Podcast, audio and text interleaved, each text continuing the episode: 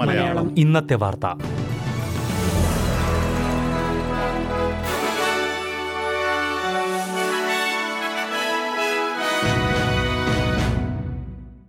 നമസ്കാരം. S B S Malayalam ഇന്നത്തെ വാർത്തയിലേക്ക് സ്വാഗതം. ഇന്ന് രണ്ടായിരത്തി ഇരുപത്തിനാല് ഫെബ്രുവരി പതിനാല് ബുധനാഴ്ച. വാർത്ത വായിക്കുന്നത് ഡെലിസ് പോൾ. വിക്ടോറിയയിൽ കൊടുങ്കാറ്റിൽപ്പെട്ട് കർഷകൻ കൊല്ലപ്പെട്ടു. അൻപത് വയസ്സുള്ള ഡയറി കർഷകനാണ് കൊല്ലപ്പെട്ടത്. തെക്കൻ ഗിപ്സ്ലാൻഡിലെ മിർബോ എന്നയിടത്ത് ട്രാക്ടർ ഉപയോഗിക്കുന്നതിനിടെയാണ് മരണം. വിക്ടോറിയയിൽ ഇന്നലെയുണ്ടായ കനത്ത മഴയ്ക്കും കാറ്റിനും പിന്നാലെ ഒരു ലക്ഷത്തി എഴുപത്തിനാലായിരം ഇടങ്ങളിൽ വൈദ്യുതി പുനഃസ്ഥാപിച്ചിട്ടില്ല. പലയിടങ്ങളിലും വൈദ്യുതി പുനഃസ്ഥാപിക്കുവാൻ കൂടുതൽ സമയമെടുക്കുമെന്നാണ് റിപ്പോർട്ടുകൾ. ടാസ്മാനിയയിലെ തെരഞ്ഞെടുപ്പ് പ്രതീക്ഷിച്ചിരുന്നതിലും ഒരു വർഷം മുൻപേ നടക്കും. മാർച്ച് ഇരുപത്തിമൂന്നിന് തെരഞ്ഞെടുപ്പ് നടക്കുമെന്ന് പ്രീമിയർ ജെറമി റോക്ലിഫ് പ്രഖ്യാപിച്ചു. രാജ്യത്ത് ടാസ്മേനിയയിൽ മാത്രമാണ് ഇപ്പോൾ ലിബറൽ പാർട്ടി അധികാരത്തിലുള്ളത്.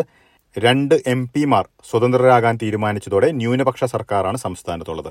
വരുന്ന തെരഞ്ഞെടുപ്പിൽ ഭൂരിപക്ഷ സർക്കാരുമായി ലിബറൽ പാർട്ടി വീണ്ടും തിരിച്ചുവരവ് നടത്തുമെന്ന് പ്രീമിയർ റോക്ലിഫ് പറഞ്ഞു. ഓസ്ട്രേലിയയിലെ പൊതുവിദ്യാലയങ്ങളിൽ നിന്ന് നിരവധി കുട്ടികൾ സ്വകാര്യ സ്കൂളുകളിലേക്കും കാത്തലിക് സ്കൂളുകളിലേക്കും മാറുന്നതായി റിപ്പോർട്ട്.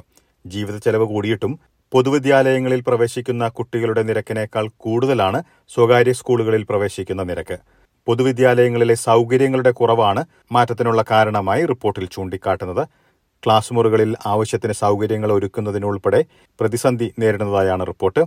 ഫണ്ടിങ്ങിന്റെ കുറവാണ് കാരണമായി ചൂണ്ടിക്കാട്ടുന്നത്.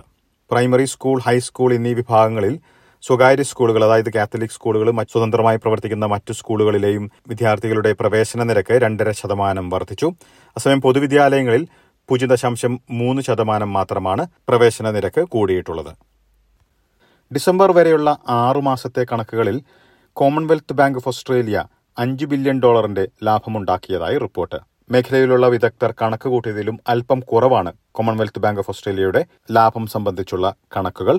ഉയർന്ന പണപ്പെരുപ്പവും ഉയർന്ന പലിശ നിരക്കും പ്രതിസന്ധികൾ സൃഷ്ടിക്കുന്നുണ്ടെങ്കിൽ കൂടി ഓസ്ട്രേലിയയുടെ സമ്പദ് വ്യവസ്ഥ ശക്തമായി പിടിച്ചു നിൽക്കുന്നതായി ചീഫ് എക്സിക്യൂട്ടീവ് മാറ്റ് കോമിൻ വ്യക്തമാക്കി. ഇതോടെ ഇന്നത്തെ വാർത്താ ബുള്ളറ്റിൻ ഇവിടെ അവസാനിക്കുന്നു. നാളെ ഉച്ചകഴിഞ്ഞ് ഒരു മണിക്ക് എസ് ബി എസ് മലയാളം ഒരു മണിക്കൂർ തത്സമയ പരിപാടിയുമായി തിരിച്ചെത്തും. ഇന്ന് വാർത്ത വായിച്ചത് ഡെലിസ് ഫോൾ